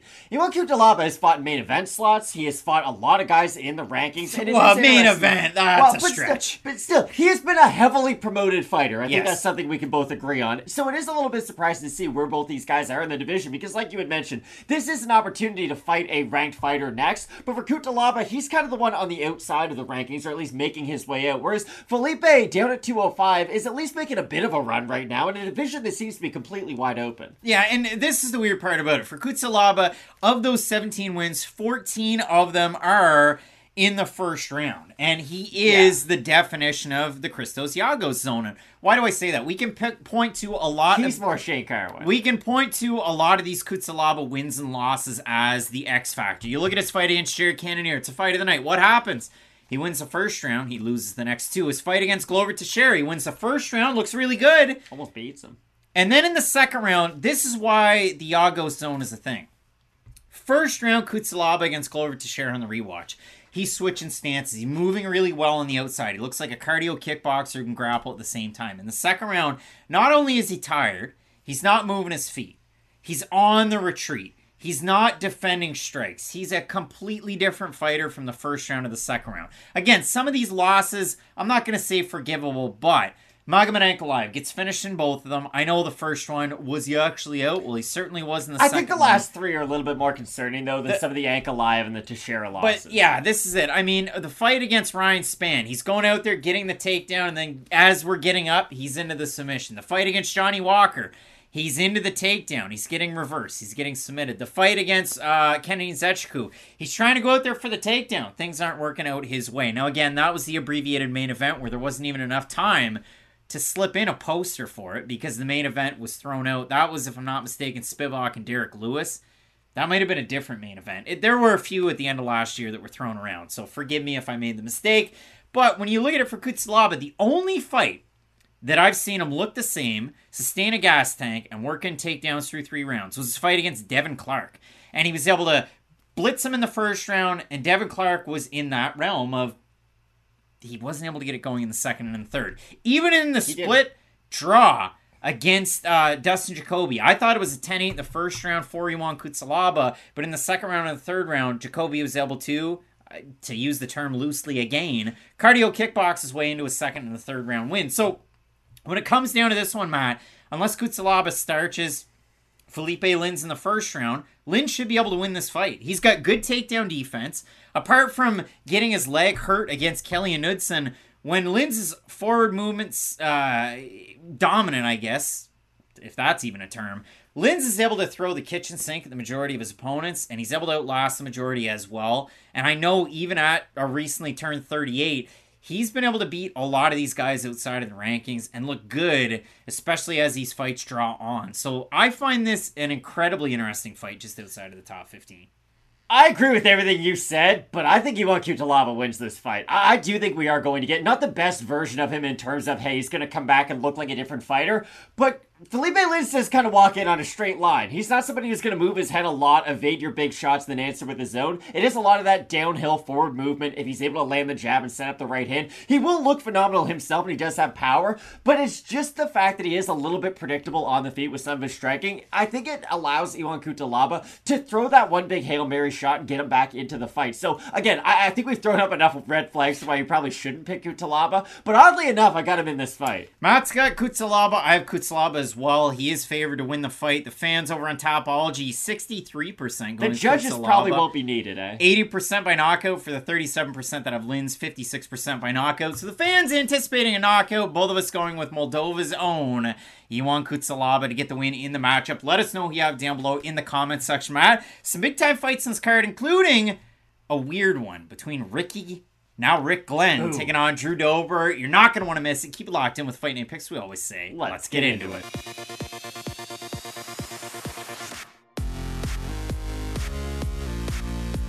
Southpaw versus Southpaw coming up this weekend at lightweight. We have a get right fight between it's now Rick, the gladiator, Glenn. It was Rick, then it was Ricky, now it's Rick. He's taking on Drew Dober. And I say a weird bit of matchmaking for this fight because back in 2022, Drew Dober was in the running for male fighter of the year. He Kinda had three wild. wins. Three of them by finish. He starts off the year to take on Matt Frevola as more than a two to one favorite, and in that one, Frevola shuts his lights out in the first round. Now, Dober protested the stoppage a little bit, but it was definitely a finish win for Frevola, who is going to be taking on Benoit Saint Denis at UFC 295. And when you look at it for Ricky Glenn, looking for his first win in a couple of years, his last one was against Joaquim Silva.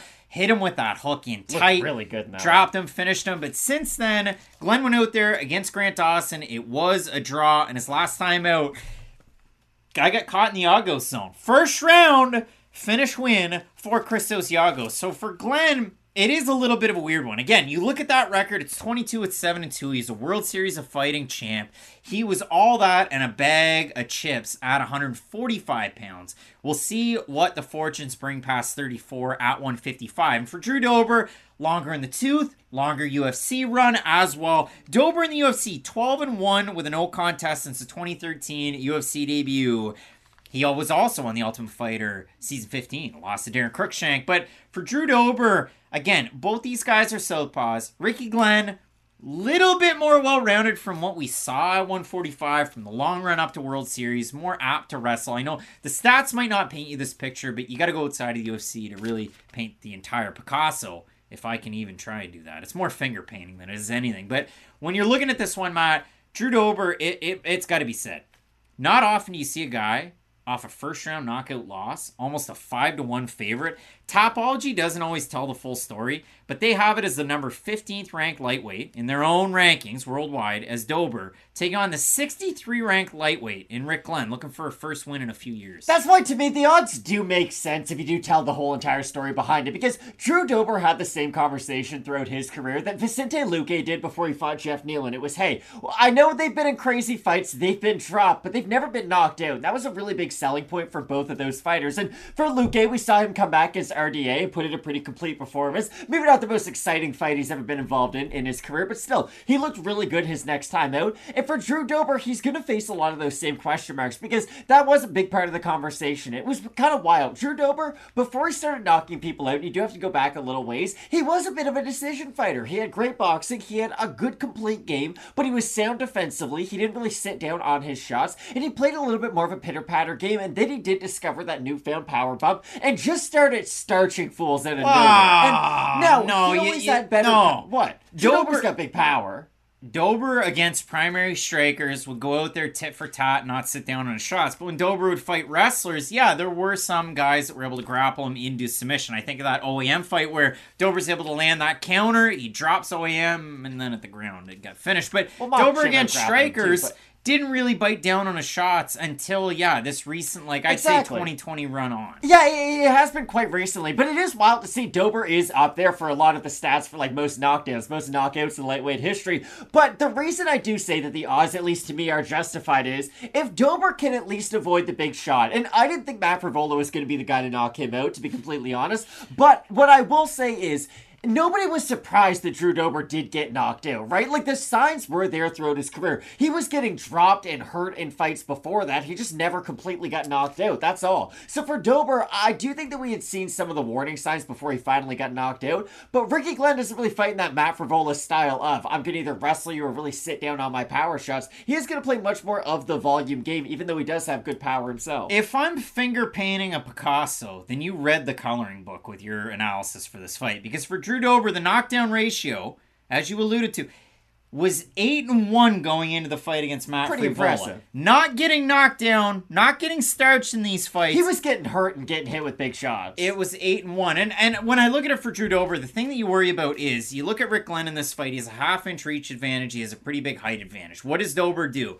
Plods his way in, throws hooks to close the distance, lands big shots. I think Drew Dober wins this fight because of that. But when you look at it for Rick Glenn, you think of the short shot against Joaquim Silva. You think of the short shots against a smaller fighter who fights in a similar manner in Gavin Tucker at 145, a Canadian fight for a Canadian fighter. And Ricky Glenn was on a giant winning end in that one. And Glenn in the UFC, 4 4 and 1. It's not all that sexy. But you even look at the draw that he had against Grant Dawson. Great resolve at the end of that fight. The only thing that I don't love for for Ricky Glenn or Rick Glenn rather is that Team Alpha Male moved back to Iowa and fighting out of those Iowa, Wisconsin adjacent gyms. And for Ricardo Ramos, we saw that against Charles Jourdain. For Rick Glenn, we haven't really seen that same productivity that he was able to have out of Team Alpha Male that he's had back home again. So when I do look at this fight, Matt, I do like Drew Dober with the fact that he's able to close the distance that way. We did see him get marked up and struggle against Bobby Green until he was able to land that big lunging, I guess it was a left hook against Green up against the cage, drop him, finish him, and that was all she wrote. We have a look at the Tapology votes. Matt, surprise to us there are to you. I'm not going to leave it a surprise. Wow. 1,134 total votes, 97% Dober, 84% by knockout. When you say you're not surprised, and this is why I make the coloring book joke, that, you know, Dober was knocked out by Matt Frevola, 87% had Dober to beat Frevola, and Dober was a two to one favorite in that fight. So that was just my pushback there. No, Again, no, uh, again, I, thought Dober was going to win, but he had been rocked. He had been dropped. He had been in difficult fights up until that point. With the way Matt Frevola was knocking everybody out up until then, like the only Matt guy, Frevola had a credit, big the only guy credited Okay, with a Craig, knockdown credit was Terrence McKinney. Every single week, we both sit here and say, "Hey, UFC stats have him for one knockdown," but I count it four. Don't worry, I'll flip flop on that coming up. I know you will, because that's what you do. You just try to argue against my point. But for Drew Dober, he had been in enough difficult fights up until that point to where at least I wasn't all that surprised that he did finally get stopped. The difference is, Ricky Glenn isn't somebody who really sits down on his power shots. It normally is a big accumulation of uh, just single shots and volume and combinations to finally chip away at his opponent. And for Drew Dober, he might have big power shots, but he does have good longevity to go along with it. He's not somebody who just throws those big hooks and has nothing left afterwards, almost like a Mike Perry earlier on in his career. So I do have Drew Dober. I think he's the more complete fighter. But if there's a chance that his durability is completely gone, maybe we do see Ricky Glenn, or sorry, Rick Glenn, land a big hook, hurt Dober, and then just finish him with good volume afterwards. Both of us going with Drew Dober to get the win in the matchup. Some big time fights in this card, Matt. The next one, Alex Morono's taking on Joaquin. Buckley. You're not going to want to miss it. Keep it locked in with Fight Night Picks. We always say, Let's get into it.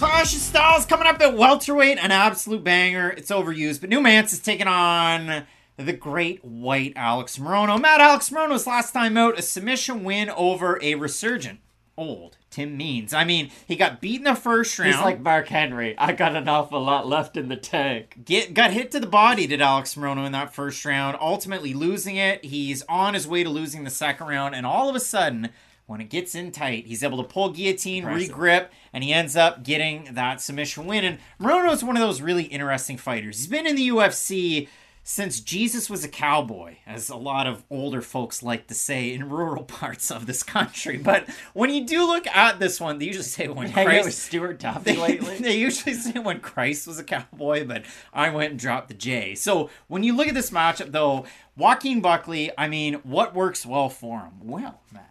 Big I'm hooks. glad that you asked. Big hooks. He closed the distance with those. Big head kicks. We think of the Dikiriko He's very fight. powerful fighter. And so on and so forth. But I went back and did a little bit of calculation for this one, Matt. I, I went and got myself a business degree and I thought, let's dust it Wow. off and add stuff up Use on the internet. Joaquin Buckley. Matt Joaquin Buckley, 356 significant strikes he's been able to land in his time in the UFC. Look at that. He's six and four in the UFC, so that's a lot of significant strikes.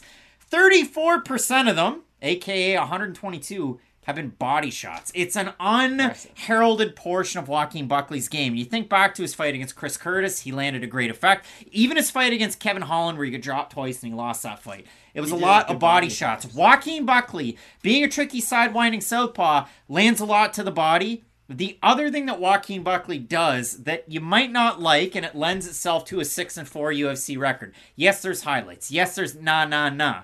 But when you look at it for Buckley, he whiffs on a lot of power shots. That's not good for your energy systems. Typically, a well-conditioned person's not going to do that. But again, six and four, so it's not that not all that bad. The knockdown ratio seven to four. 7 4 to 4 against for Joaquin Buckley in the UFC. But again, 22% significant strike accuracy. And I don't bring these numbers up every single weekend for as many fights as I have this week. But I think it does paint a picture for a guy like Buckley. It's an aim big, miss big approach. It is. And he's got a lot of Michael Chandler to his game. He definitely does. Now, I think that might work against a guy like Alex Morono, but it could lead to his downfall too, because Morono showed that part of his submission repertoire his last time out against Tim Means. Because normally, when you thought about Morono, you thought about his volume striking, his ability to throw in combination. I mean, I think of Alex Morono every single time I break down oh, his don't fights. worry. He's like Anthony Pettis, Brazilian Jiu Jitsu black belt, Exactly. Taekwondo black belt. I marry those two together. As Shrek famously said, ogres are like onions. We got layers. And Alex Morono has layers to his game. But again, you do often forget about some parts of his game because he is so well rounded and he has such a complete MMA skill set. But the thing is, when you're so complete, it doesn't mean that you excel at necessarily everything, right? And for Morono, against heavy hitters, they can close the distance and land power shots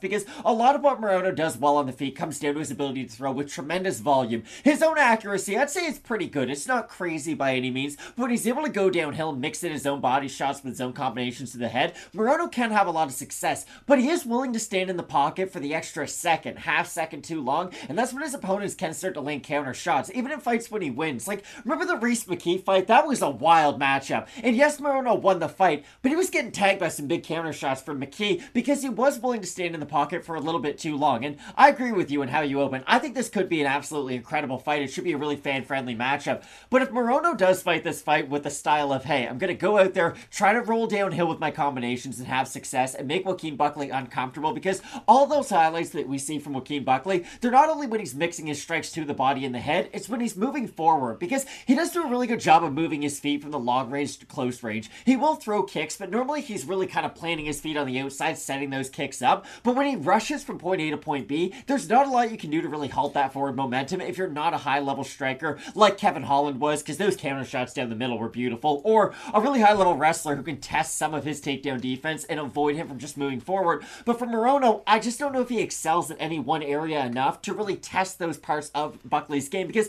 I think Buckley's going to be the bigger guy at welterweight too, especially in this matchup. I mean, if you do consider it for a guy like Alex Morono, we reference a book here in studio quite often. It's the Boxing List by Bert Sugar and Teddy Atlas. It's in the corner, sometimes usually behind us, but Teddy Atlas is always saying, "Don't be there for the receipt." And Alex Morono is one of those fighters that moves well in every direction. In every direction, he can strike well off the back foot, side to side, and moving forward. But sometimes he'll just hold on for that there, second yeah. too long, and he does get hit. So when you look at this matchup, Matt, once we get to the top of this card, the odds start to sway a little bit. Buckley is a pretty big favorite in the fight. We have a look at the Tapology vote. Surprised us there to you. Buckley's three and two and is five on in. Alex Morono was four and one. I'm gonna say over under 72 and a half percent Buckley. In I think it's going to be over. I do think he'll be heavily Oh, favored. and it's now. under. 1,055 total votes, 69% Buckley, 81% by knockout for the 31% that are Morono, 72% by decision. And Joaquin Buckley is no slouch when it comes to the wrestling, but Alex Morono, once it does get down to the mat,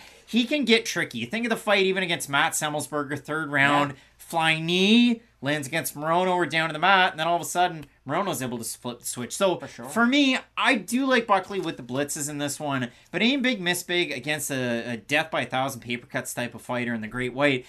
It could be a recipe of success for the underdog in this one. Oh, I can't disagree with that whatsoever. And again, Morono, when you have a guy who is so well rounded, who has a good gas tank, who can throw a high level of volume, you can never really count him out in the underdog spot. But the issue is, we have seen him get tagged by big punches in the past. And Joaquin Buckley is one of those big punchers. Again, I mean, he was one of those weird fighters, so I know he lost in a pretty bad fashion to Kevin Holland in his debut. But for some reason, I thought, hey, this guy could be pretty good. He moves really well on the feet. I like his ability to close the distance. And I think that ability to close the distance is going to be the big X factor in this fight. And that's why I also have Buckley. Both of us going with new man, so Joaquin Buckley to get the win in the fight. Do you have the Great White Morono? Do you have Buckley? Let us know down below in the comments section. It is time for the co-main event of the evening. Abdul Razak Al Hassan looking to put that Judo Thunder to work. He's going to be taking on B. Joe Pyfer. You're not going to want to miss it. Keep it locked in with Fight Night Picks. We always say, let's, get, into it.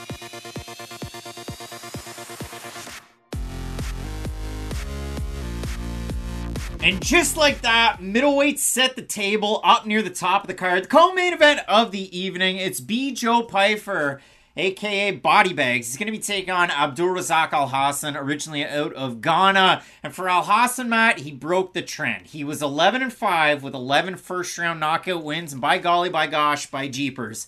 His last time out, second round Yeah. knockout victory, a first for the now 38 year old fighter. He was able to get it done in the second round against Claudio Ribeiro. And Al Hassan's one of those really interesting fighters. If it goes past the first round, we're talking about the Yago zone. But he was able to do the unthinkable. And once he was able to figure out the movement, the odd angle punches for the boxer being Ribeiro, and some of those big head kicks, he was able to close the distance and shut the lights out. And Al Hassan's an interesting guy also because you always see it if you peruse the web pages, if you watch his fights in the regional scene, you see Judo Thunder thrown out there as a tagline. He was a judo black belt really early on in life. You see him sometimes on his Instagram in the gi working that judo, but I love the nickname. you don't see it in the UFC as the nickname, and you don't see him utilize that in his fights. And sometimes you do, but not often do you.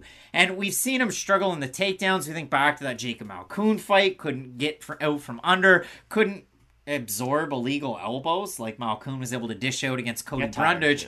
But for Abdul Razak Al Hassan, it's a lot of moving forward, plotting forward, cutting distance with his hooks, and once he gets you back behind the black line, we're going red line revs. So for Al Hassan, now he gets to take on the taller, the rangier Joe Pyfer, which is nothing new for Abdul Razak Al Hassan, the former welterweight. And for Joe Pyfer, again, you think back to his last loss. We're trying to post up. We're dislocating the arm. We're taking on a tough fighter in Dustin Stoltzfus. But since then, win uh, wins over Austin Just knocking people down. Austin Trotman, Ozzy Diaz, Alen Amedovski, and Gerald Meerschaert. And then to add insult to injury, to put salt in that wound, out was his originally scheduled opponent for grappling at Fury Pro, and in is friggin' Gerald Meerschaert. It wasn't a great matchup, but Pyfer won by decision. So back to back wins over Gerald Meerschaert. Pyfer's into this fight, Matt. And now, when you look at a fight like this, I think body attacks for Joe Pyfer.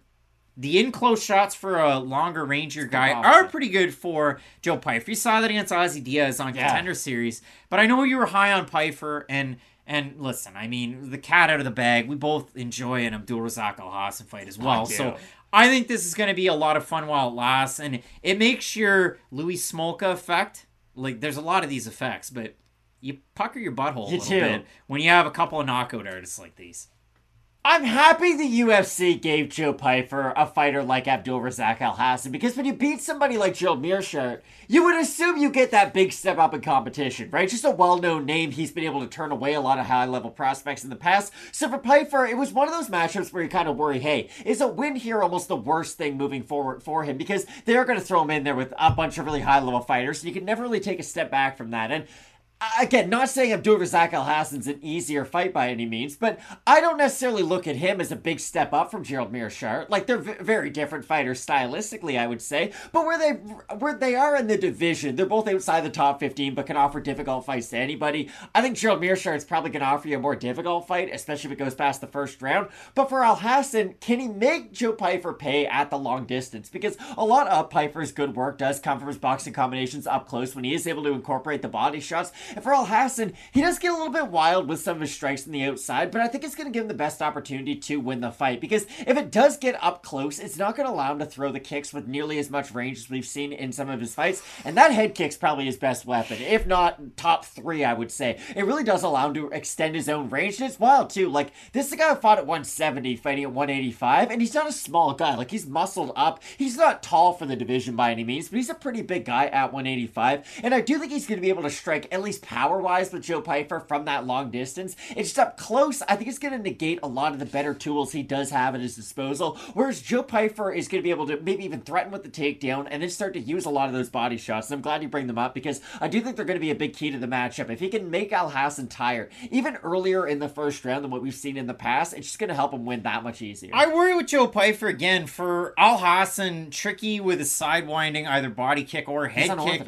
And when you look at a guy like Joe Pyfer too, where's the hand placement going to be? Where his defense is going to be? Because Alhassan's one of those guys, if he hits you quick to the body and you take some time to bring those hands down, then he just comes up top with the big hooks.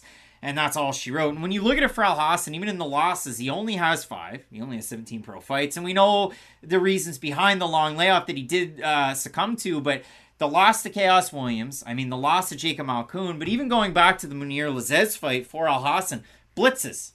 You think he's going to win the first round, it's going to be over. And then he kind of expended the gas yeah. tank in the first and couldn't do much of anything in the second and the third. But Alhassan, a little bit resurgent at Fortis MMA for the longest time at Elevation Fight Team. And we finally saw him break through and get that second round finish last time out against a big long range striker with power in Claudio Ribeiro. So the big favorite is Joe Pyfer. As I mentioned, on this main card, a lot of big favorites. And on our last card, the Fiziev Gamrot fight, there were a lot of big favorites that didn't actually make it through and get the win. We have a look at the Tapology votes. Matt, surprised us there to you. This is probably going to be, and if you don't know now, you know type of fight. Probably. Probably going to be one of those fights. And if the mic didn't catch that, if you don't know now, you know. They can throw it as many as they want. But uh, yeah. But just know Muhammad Usman's probably going to be involved in at least one of them. Frigate Friday, and if you don't know now, you know. Catchy stuff, but I'm going to say over under 87.5% pipe. Over. And it is over. 1,131 total votes, 92% pipe for 81% by decision. For the 8% that have Alhassan, 80% by knockout. So, sorry, 81% by knockout Pyfer, 80% knockout by, or for Alhassan. I have Joe Pyfer in the matchup. Knockout or submission, I, I, I think. I, yeah, I think I'll win by stoppage. It should be a fun fight for as long as it lasts because both guys do have tremendous power. I just think Joe Pyfer's a little bit cleaner with his technique up close, and I think that's where this fight's primarily going to be contested. Watch out for the kicks of Alhassan yeah. to make a big difference, and if he's going to go out there, body kick to a hook, and if you look at it for Pyfer to evade those and land with the counter shots. Matt, a big time matchup in this loaded, all of a sudden, middleweight division. Both of us going with Joe Pyfer to get the win, and that brings us to the lightweight main event. We have Bobby Green looking to jump back into the top 15. He's going to be taking on Grant Dawson. You're not going to want to miss. Keep it locked in with Fight Night Picks. We always say, let's, get, into it. it.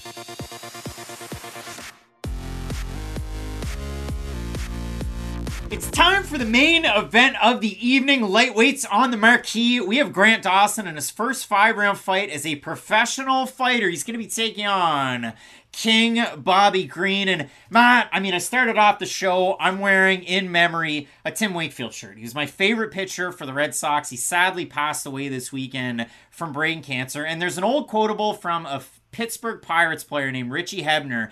And he said, trying to hit a knuckleball was kind of like trying to eat soup with a fork. And when you watch Bobby Green fight, to make the connection. Those odd angle punches and those really low arms. He it makes Ron look right. Such an unorthodox look at lightweight. And for a guy like Grant Dawson, when you consider a matchup like this, Dawson's fought strikers in the past. You think of the the issues that he had in the third round against the guy who's on this card. There's so many Spider-Man memes that we could have. From Green fighting Drew Dober in the past, from Grant Dawson fighting a guy like Rick, Glenn.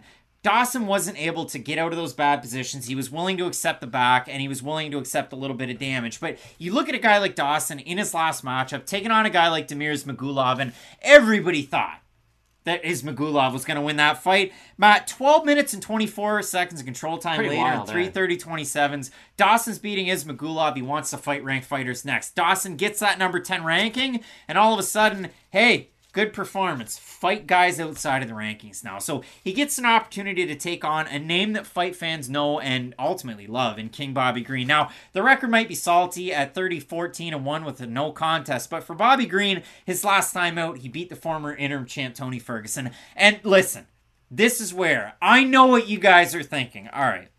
So at 2 minutes and 31 seconds off a straight right, Tony Ferguson knocks down Bobby Green. It's an uncredited knockdown, but Bobby Green got knocked down.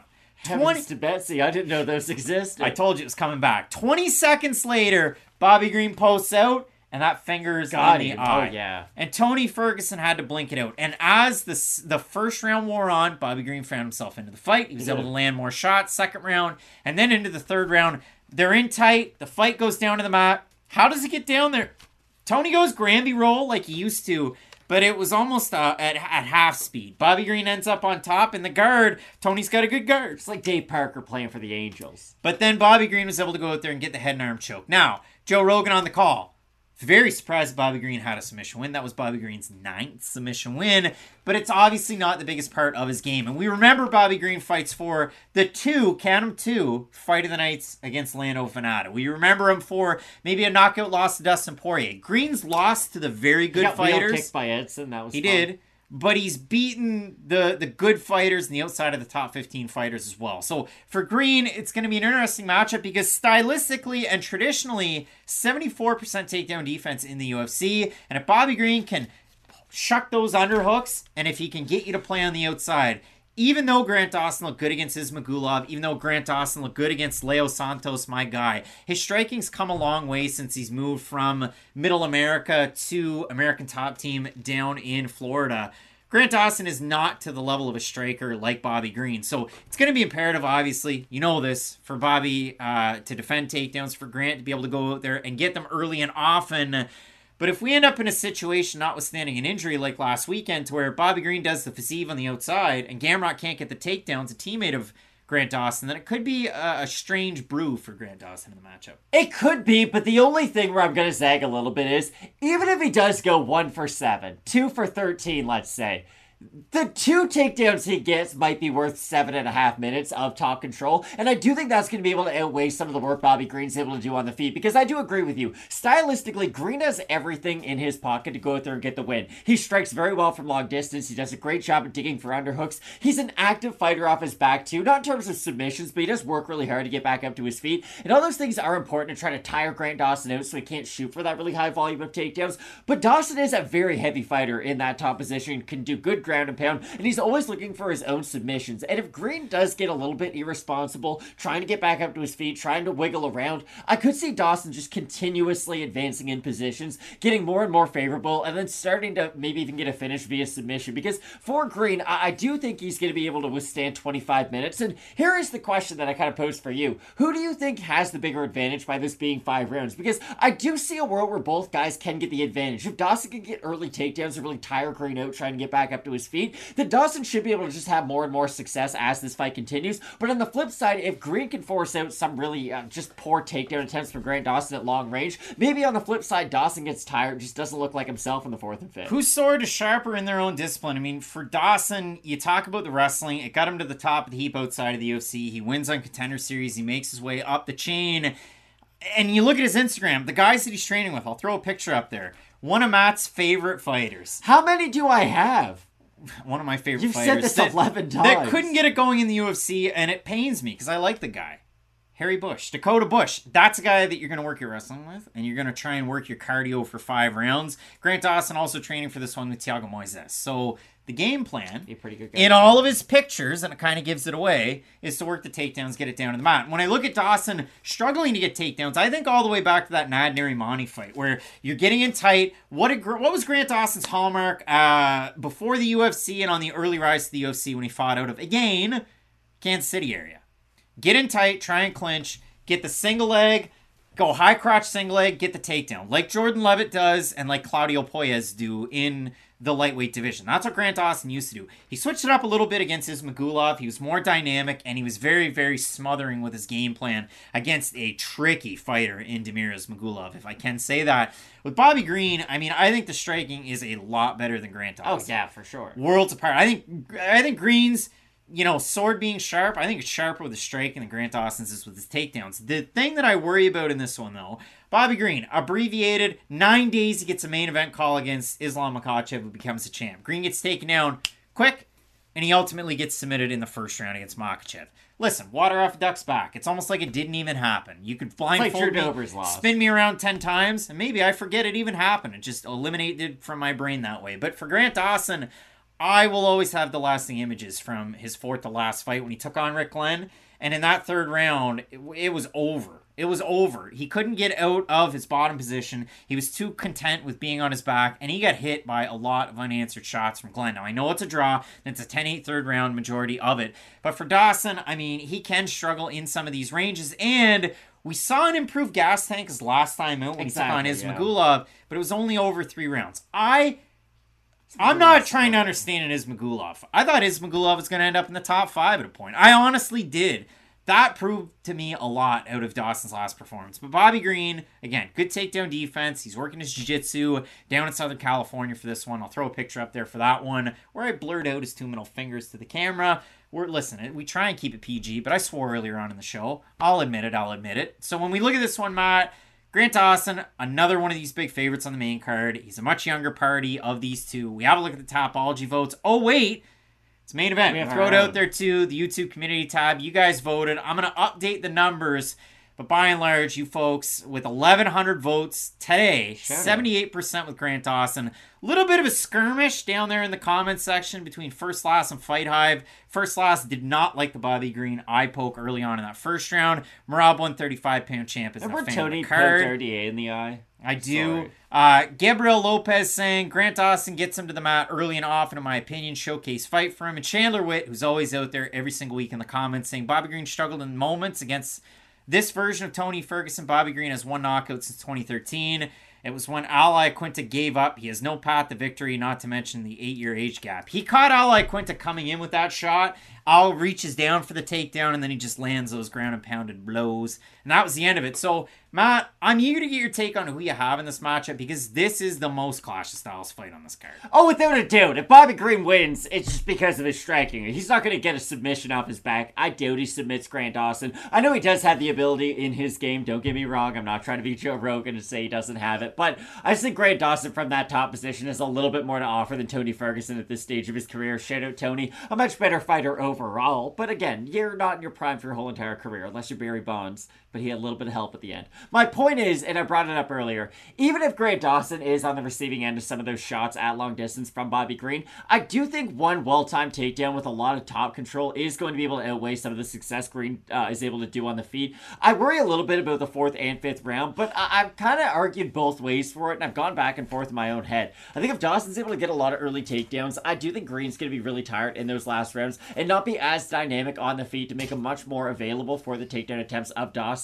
So for those reasons, I have Grant Dawson, but I wouldn't be surprised. Bobby Green is one of those weird fighters who's had like six primes, right? Like every single time you count him out, he just comes back and goes on a bit of a run. He's always had that ability to because Bobby Green's been counted out. It, it seems like every two years he suffers a couple losses, and it's like, oh, that's kind of it for Bobby Green. And then he goes on, like I said, a bit of a run. So I wouldn't be surprised if Green got the win, but I do have Grant Dawson. Green's loss is Dober, where he's beating him in the first round, beating him in the second round, gets hit by that big shot, and he's out. Islam Makhachev. He also has lost to Fiziev, Moises, Trinaldo, Jakar Close, Rashid Magomedov, who couldn't get the takedowns in that one. I know it's a split decision, but yeah, Rashid couldn't get the takedowns.